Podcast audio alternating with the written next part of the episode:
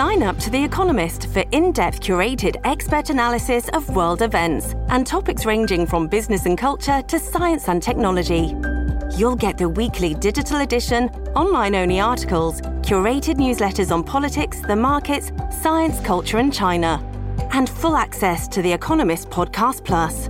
The Economist is independent journalism for independent thinking. Go to economist.com and get your first month free. This episode is brought to you by Shopify. Do you have a point of sale system you can trust, or is it a real POS? You need Shopify for retail. From accepting payments to managing inventory, Shopify POS has everything you need to sell in person. Go to shopify.com slash system, all lowercase, to take your retail business to the next level today. That's shopify.com slash system. Hello, everybody. This is Marshall Poe. I'm the editor of the New Books Network. NBN listeners like to read books and buy them. So we thought we'd tell you that right now, our friends at Princeton University Press are having a remarkable site wide sale. You can get 50% off books, including ebooks and audiobooks, with the code 50, F I F T Y, at checkout until May 31. You can save some real money on Princeton University Press books. I encourage you to go there and check it out. Welcome to the New Books Network. Welcome back to New Books in History, a channel of the New Books Network. I am Vladislav Lilich, a doctoral candidate in modern European history at Vanderbilt University. In today's episode, I have the honor to welcome Dr. Linda Colley, the Shelby M.C. Davis 1958 Professor of History at Princeton University. All of you will know Professor Colley as a luminary in the fields of British and imperial history and the author of many a path breaking work, including Britons Forging the Nation, and my personal favorite, The Splendid Captives Britain, Empire, and the World. In the next 45 or so minutes, we will discuss her captivating new book, The Gun, the Ship, and the Pen Warfare, Constitutions, and the Making of the Modern World, published by Liveright earlier this year. Bold, imaginative, and strikingly original, the monograph narrates a sweeping global history of written constitutions from the mid 18th to the 21st century, challenging established accounts and uncovering the close connections between constitution making and warfare. Professor Colley brings to the fore historiographically neglected sites and actors, focusing on the myriad ways in which constitutions cross boundaries and intersected with wider political, cultural, and socioeconomic forces in all corners of the globe. By displaying both the liberating and the repressive effects of modern constitutions, the gun, the ship, and the pen retells the serpentine story of successful and failed attempts to redefine the functions and limits of state governments. Professor Colley, thank you for joining New Books in History and for taking the time to talk to me about your work. Pleasure. As is customary on our channel, uh, we'll start us off by asking how your previous intellectual and research trajectories had led you to write this book. Well, the span of my historical inquiry has got wider geographically as I have advanced in my career, I suppose. I, I, and I think that's natural. One accumulates more information, but one also accumulates uh, perhaps more confidence, uh, more range of theoretical backgrounds. And I started out as a British political historian, then moved on to histories of nationalism. Then I became fascinated by the British Empire. And moving on from the British Empire to an interest in global history is, of course, not too difficult in some ways. Uh, one has to be careful not to look at things just through, or even mainly through, the view of the British and their empire. But since the British Empire did move greedily into so many continents, uh, moving on from that to a more global inquiry seemed, uh, in some ways, both natural and inexorable. Uh, let us start with the gun and the ship from the title. Uh, you argue that the proliferation of single document written constitutions around the mid 18th century was not only spurred by the pressures of mass politics and the Enlightenment intellectual currents, rather, you highlight the central role played by repeated bouts of large scale armed violence across the globe in what you'd term hybrid warfare. Uh, would you perhaps care to elaborate on the book's core thesis? Yes. Uh, I don't think it's a case of either or, mm-hmm. but I do think if one wants to look at new written constitutions across continents and countries, then different levels of warfare and violence are the most recurrent mm-hmm. influence. Why is this so, and why does this become particularly pronounced from the 18th century? Because actually, of course, there have always been wars. Well, partly because we know that big scale wars, really big scale wars, transcontinental wars, are becoming a more regular occurrence mm-hmm. after 1700, and, and that has been uh, established by all sorts of uh, diagrams and calculations. Mm-hmm. But it's not just that these kind of wars are becoming more regular, precisely because they are transcontinental wars, they are increasingly expensive, not just in men, but in treasure. Because, of course, if you're going to run a transcontinental war, uh, you need navies. And while if you're wanting to pack men into an army, you can always empty the jails or bring in the poor and so forth. Uh, navies are just relentlessly expensive, uh, and they're becoming increasingly expensive from the 17th century. And by the middle of the 18th century, any great power that wants to indulge in transcontinental warfare mm-hmm. is having to uh, invest in these hundreds of large ships that don't just need a lot of raw materials. Mm-hmm. Uh, they need naval stations to support them, shipbuilding yards, skilled people, uh, huge amounts of victuals, and so on and so on. How does that feed into constitutions? In multiple ways. Um, first of all, those states that build up these kind of navies have to increase their tax levels as well as their levels of raising manpower.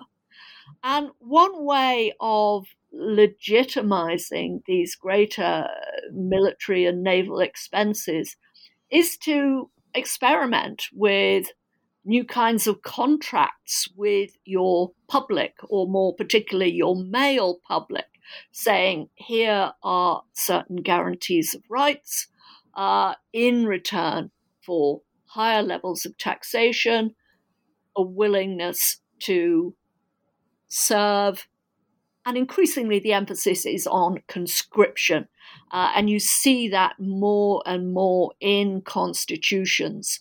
Um, and that's not just in the West. After 1850, growing numbers of constitutions outside the West, too, are saying uh, more votes, perhaps a parliament, but in return, an obligation to serve for the male population. Uh, that, for example, is what Japan does in its uh, remarkable 1889 constitution. So that's one way that, that, that in order to raise men and money for these mammoth wars, you start using constitutions as a kind of contract. But also, of course, uh, the sheer demands of these mammoth wars provokes or can provoke opposition.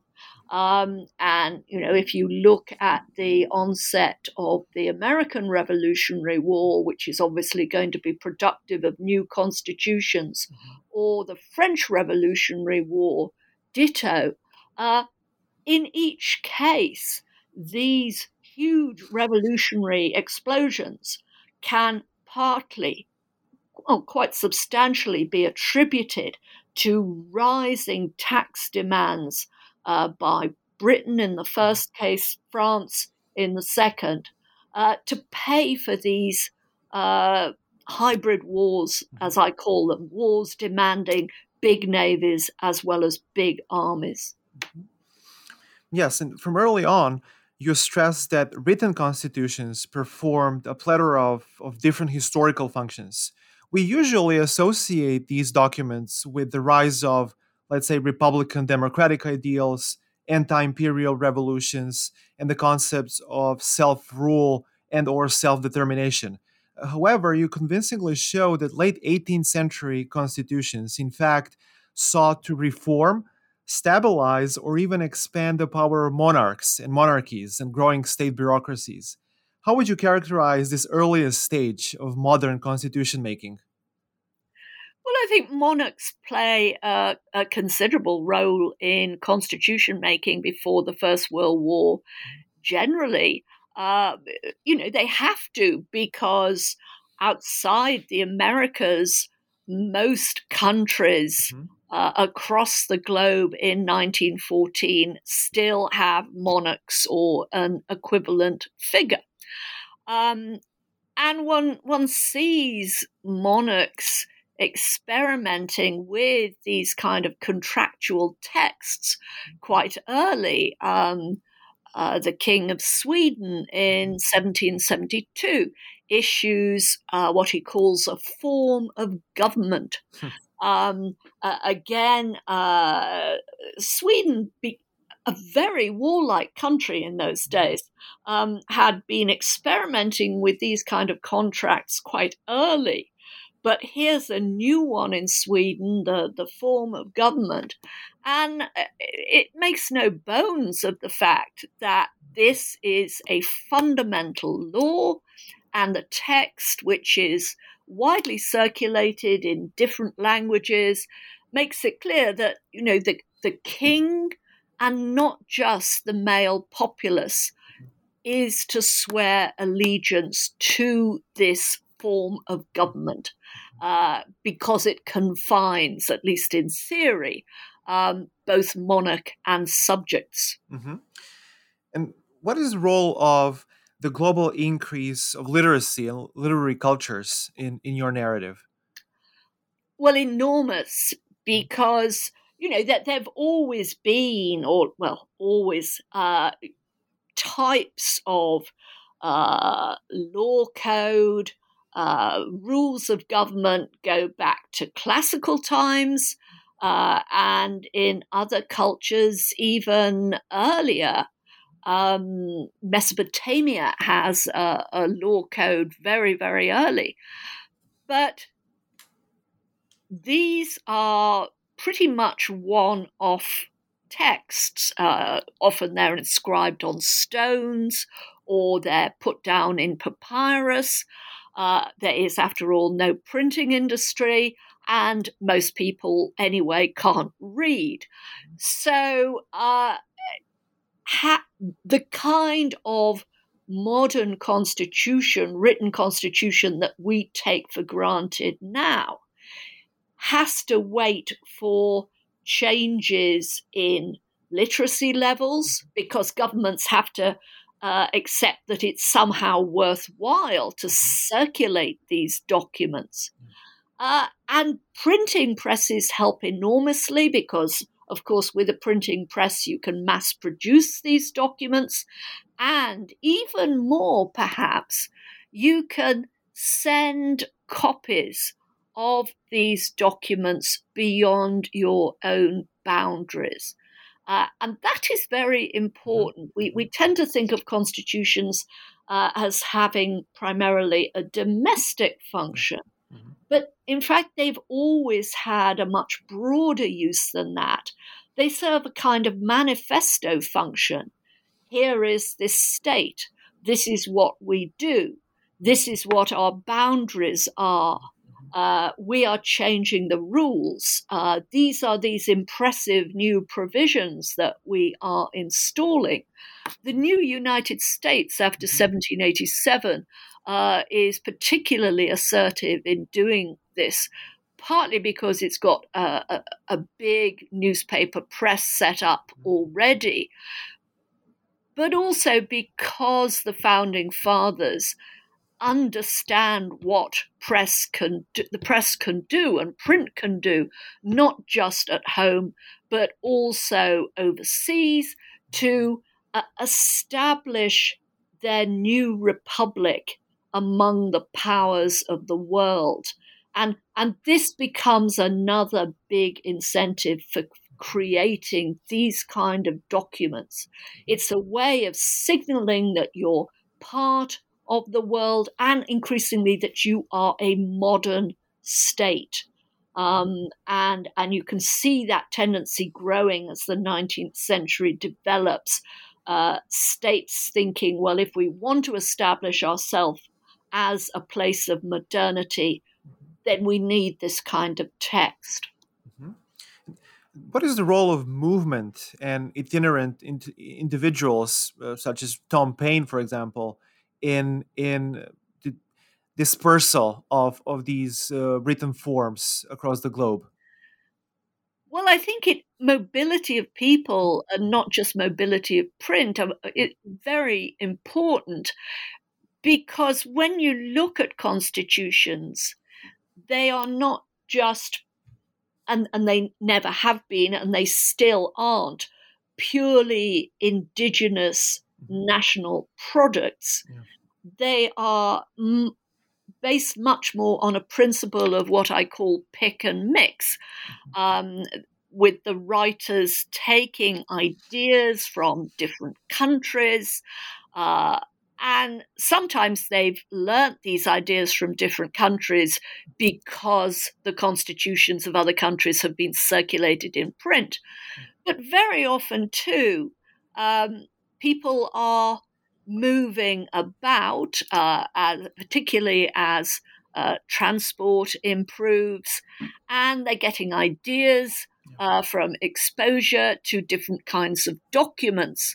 And uh, I mean, Tom Paine when he joins the American Revolution um, and is deeply in favor of it, nonetheless, um, he retains the influence of his English upbringing.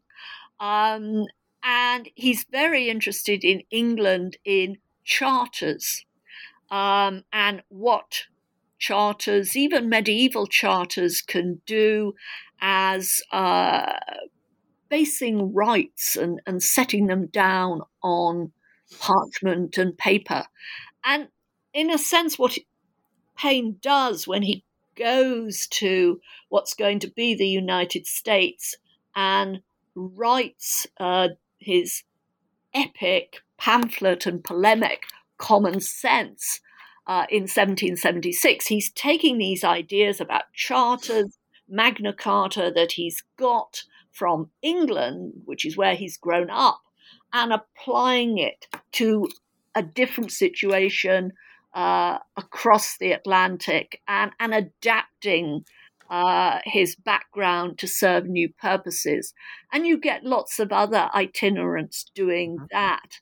Uh, this is this is something that um, and, and another wonderful example I have is of a Scottish naval captain in 1838 uh, who has been exposed to new constitutions from various places.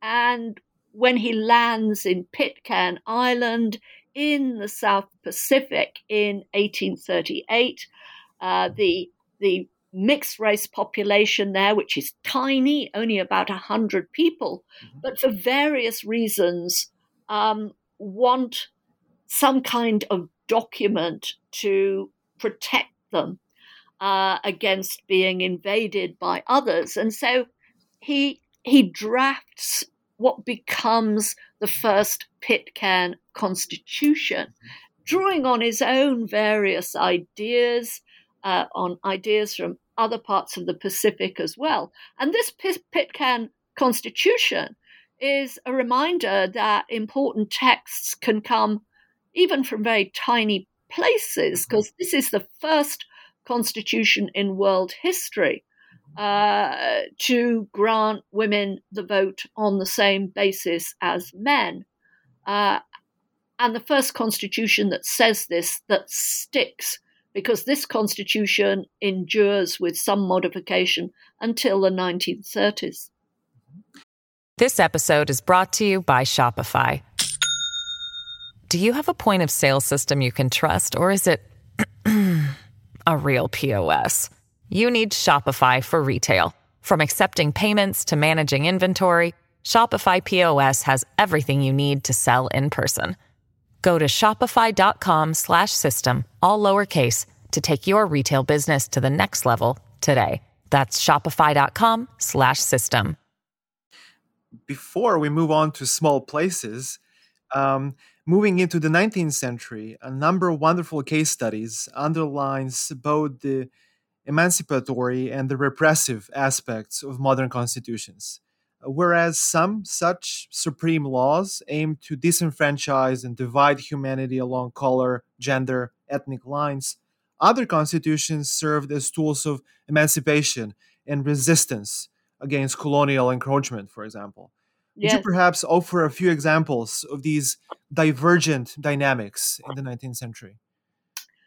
Yes. Um, again, one could look at the Pacific and at Hawaii, mm-hmm. um, which starts adopting written constitutions from 1840. And there's a whole string of them. Uh, until Hawaii is finally absorbed into the United States in the 1890s. Mm-hmm. But initially, or at least for 50 years, Hawaii manages to keep uh, would be American colonizers or competing European colonizers at bay, partly by initiating this sequence of constitutions and again getting them translated, um, sending them to uh, capitals of the great powers, and basically saying, look, um, again, we are a modern state. Uh, we have rules of law. Uh, we have a constitutional monarchy. We have an electorate. Um, and the constitutions become more and more elaborate. And while, of course, in the end, the United States sweeps Hawaii up, uh, I think this would have happened perhaps sooner without these very conscious paper manifestos.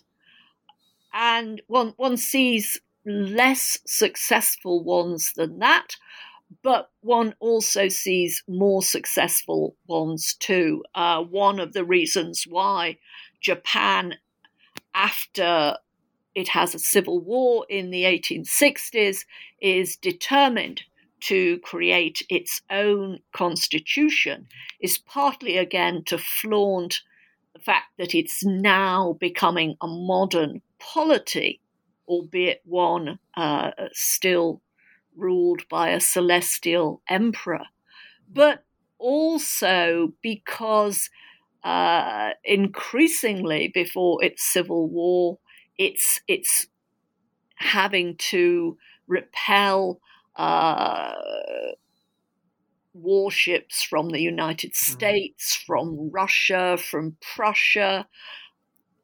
And it's just increasingly worried about its survival as an independent polity uh, and fears that the West may start nibbling at it just as the Western powers are nibbling at China. So, and this constitution not only does flaunt modernity and keep the West at bay, but it also acts as a um, cheering signal, if you like, to anti colonial radicals uh, wanting an example of a non Western state able to play this game uh, and able to keep the game going, if you like. Mm-hmm. Mm-hmm. And what about what about uh, disenfranchisement and and division uh, along constitutional lines? Oh yes, well, um, lots of examples of that. Um, I think perhaps the the two huge expanses of territory that I look at most in this regard um, are both settler empires, if you mm-hmm. like. Mm-hmm. One settler empire, the United States, uh, with a high level of white male democracy progressively after 1787. But of course, um, its settler population moving relentlessly westwards, moving into land previously held by indigenous peoples or by Mexico or even by Canada, claiming it for the United States, but not wanting, in many cases, most cases, to enfranchise indigenous people. And how do you do that? Well, one of the things you do is you allow state constitutions to proliferate. And these state constitutions, uh, again, do various things. They set up boundaries and they say um, California stretches from point A to B to C or whatever, ignoring, of course, that many of these territories are claimed by other peoples. But once you've got it in the state constitution, it seems legitimate. It seems, well, you know, it's written down, mm-hmm. legal. It must be true. Um, and you, by not allowing Native Americans to vote, uh, you say, okay, look, you don't have to pay taxes, but um, you're not part of the political nation. Well, of course, if Native Americans can't vote, if they can't uh, stand for election, they have few means of opposing mm. these takeovers of their land. And I have to say, very similar uh, techniques are employed at different times by that other settler empire, Australia, hmm. which obviously has strong uh, links across the Pacific with the western coast of the United States. Mm-hmm. And how do we explain the absence of constitution making in some corners of the globe, the 19th century? Uh, Qing China comes to mind, but also the United Kingdom. Well, I think rather different explanations. Mm-hmm as far as Qing China is concerned, um, yes, its borders, its maritime borders, are being nibbled at by the Western powers, not least by Britain. But the Qing Empire is so vast, and its armed forces on land are so huge that it mainly worries about its enemies in Central Asia. Hmm. And because the Qing bureaucracy and the Qing emperors feel that, okay, yes, we, have got problems, maritime problems, but uh, Central Asia is under control. This landmass we have um, I don't think there's such pressure on them. I mean, they don't build up a big navy. until the end of the 19th century, so they don't need to raise taxes for that. And they're not engaging in huge overseas imperial campaigns. They've, they've already got their armies. Thank you very much. So there isn't the same need for creating new constitutions as a contract, if you like. And it's really only when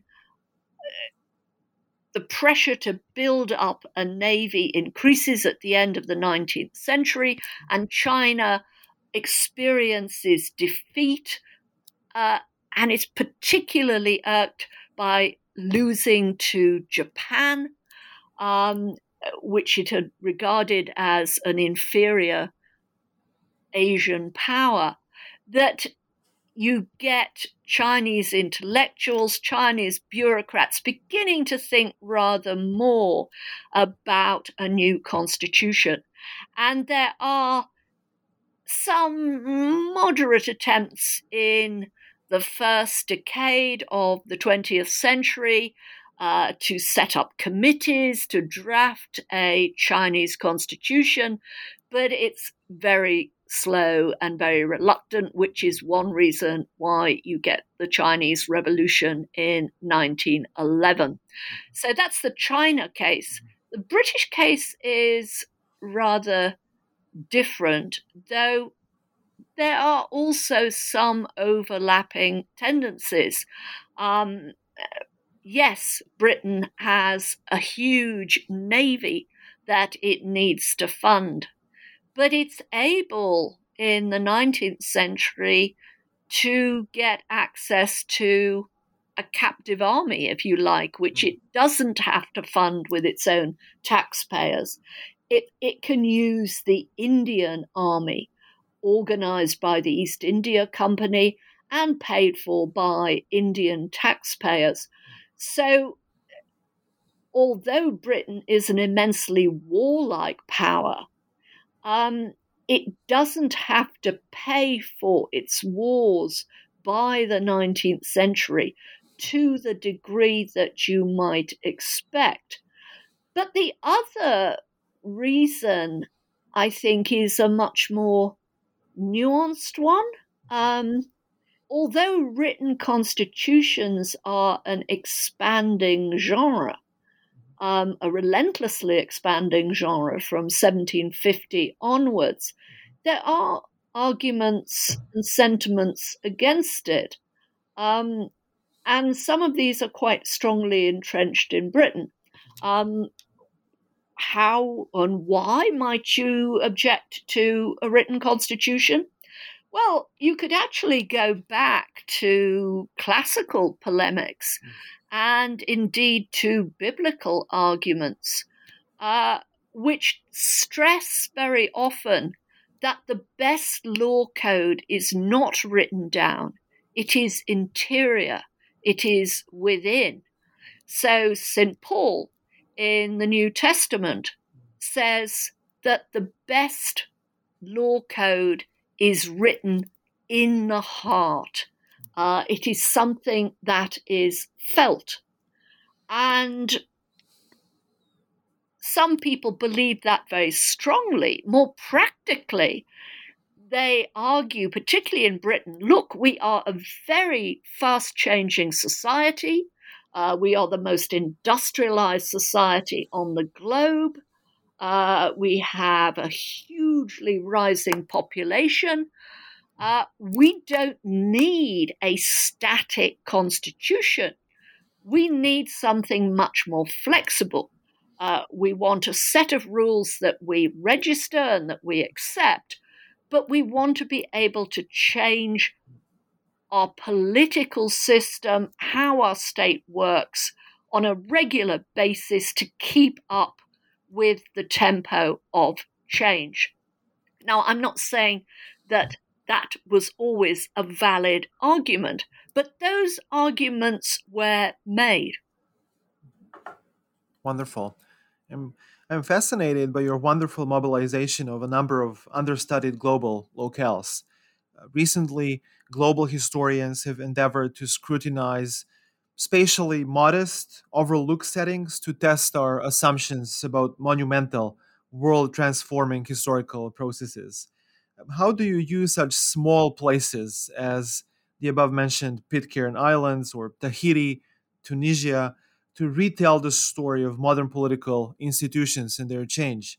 What can such history teach about global connections and, and ruptures? Well, I wanted very much to get away from the model that you know has often been based on the American Constitution.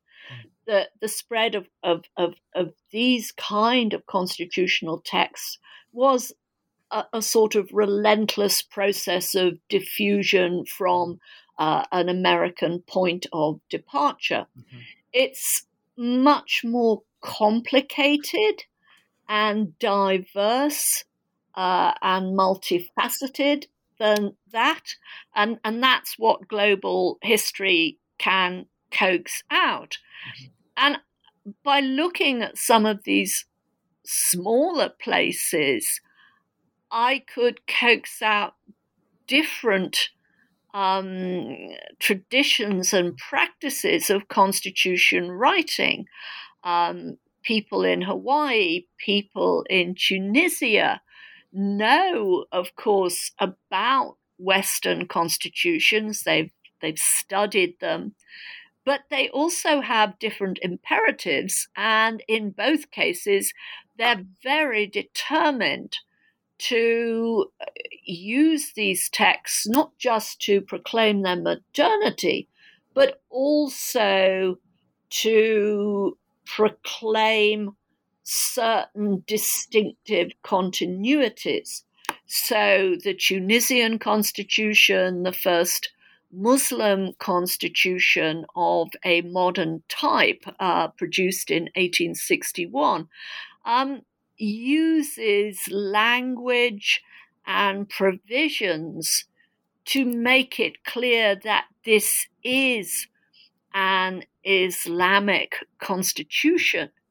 Um, by the same token, uh, the Hawaiian constitutions, of which I've already spoken, um, uses a whole set of vocabulary which was originally used in the Hawaiian um, language for water rights, traditional water rights on these Pacific islands. And it, it applies, the writers of the Hawaiian, first Hawaiian constitution, applies this Hawaiian language of water rights, uh, something that can cater to all the people. And it uses that vocabulary to describe its new political constitution, um, sort of deliberately putting together uh, the old and the indigenous with the new and the political, if you like.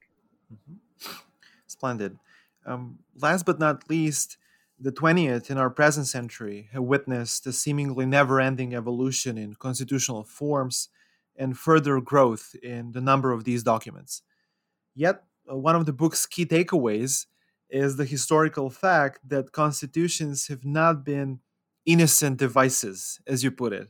On the contrary, their effectiveness in securing rights and imposing constraints on governments has been limited. Uh, why then are so many societies still willing to invest time and effort in these legal political vessels? In an uncertain, unequal, violent world, are constitutions the best we can hope for? Well, um,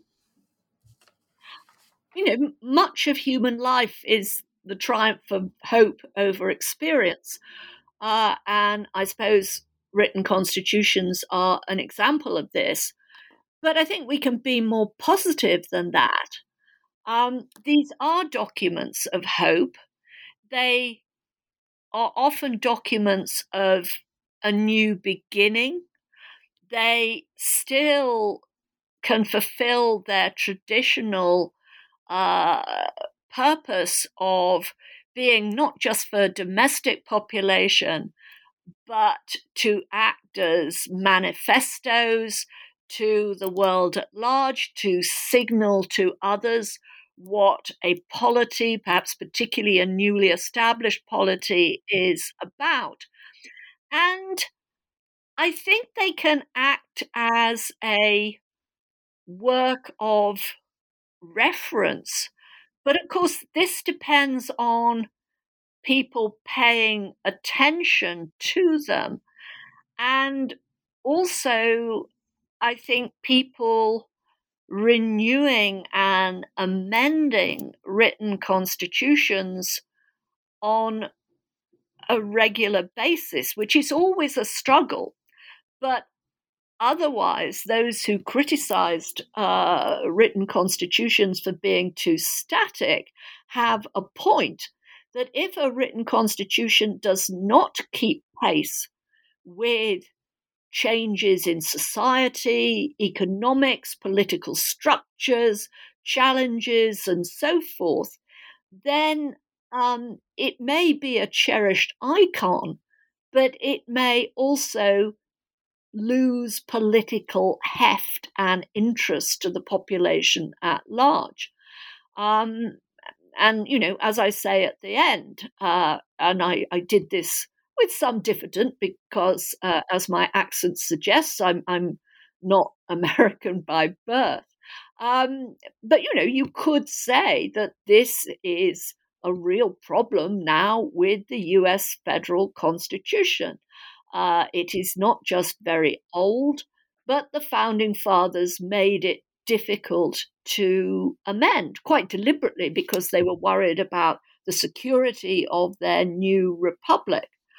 Um, and there's, there's, you know, there's various problems. For example, um, the uh, founding fathers were deeply worried about aristocracies, and so they were very careful to make sure that to insert in their constitution bans on uh, Americans accepting titles. But they didn't put in any provisions in the Constitution warning against plutocrats and um, the potential danger of huge fortunes. Um, because in those days, in 1787, there, there weren't plutocrats in the new United States. Well, there's plenty of plutocrats in the United States now, um, and we know they have an impact, a variety of impact on the political system. There's nothing about this really in the existing federal constitution. So, do you want to revise the constitution to pick up this point? Um, one should at least perhaps debate this point. Mm-hmm. Mm-hmm. Yes. Finally, uh, where has this project taken you? Professor Colley, what are you currently working on? What I'm doing at the moment, uh, unsurprisingly, is uh, recovering energy and reading books and uh, getting new ideas. Um, I this book took me ten years to write, as well as absorbing insights and material that I'd accumulated before that. So I suppose I feel rather emptied out at the moment. Um, I have various projects circling in my mind but I think until, um, you know, I want to catch up on reading new things, I I may uh, write a more theoretical article uh, on the whole issue of global history and constitutions, uh, not having to do the kind of spade work which is now available in print in the book. So that's one possibility. But I have I have other ideas. Um, but at the moment, they're still cloaked in a kind of residual fatigue. Mm-hmm. Well, many of us are excited to see what is the next thing to emerge out of your workshop. Um, Professor so, Colley. Mm-hmm. I was going to say, so will I be excited. Let us see. Professor Colley, it was an immense pleasure talking to you today. Uh, thank you for joining New Books in History. It's been a privilege and a pleasure. Thank you.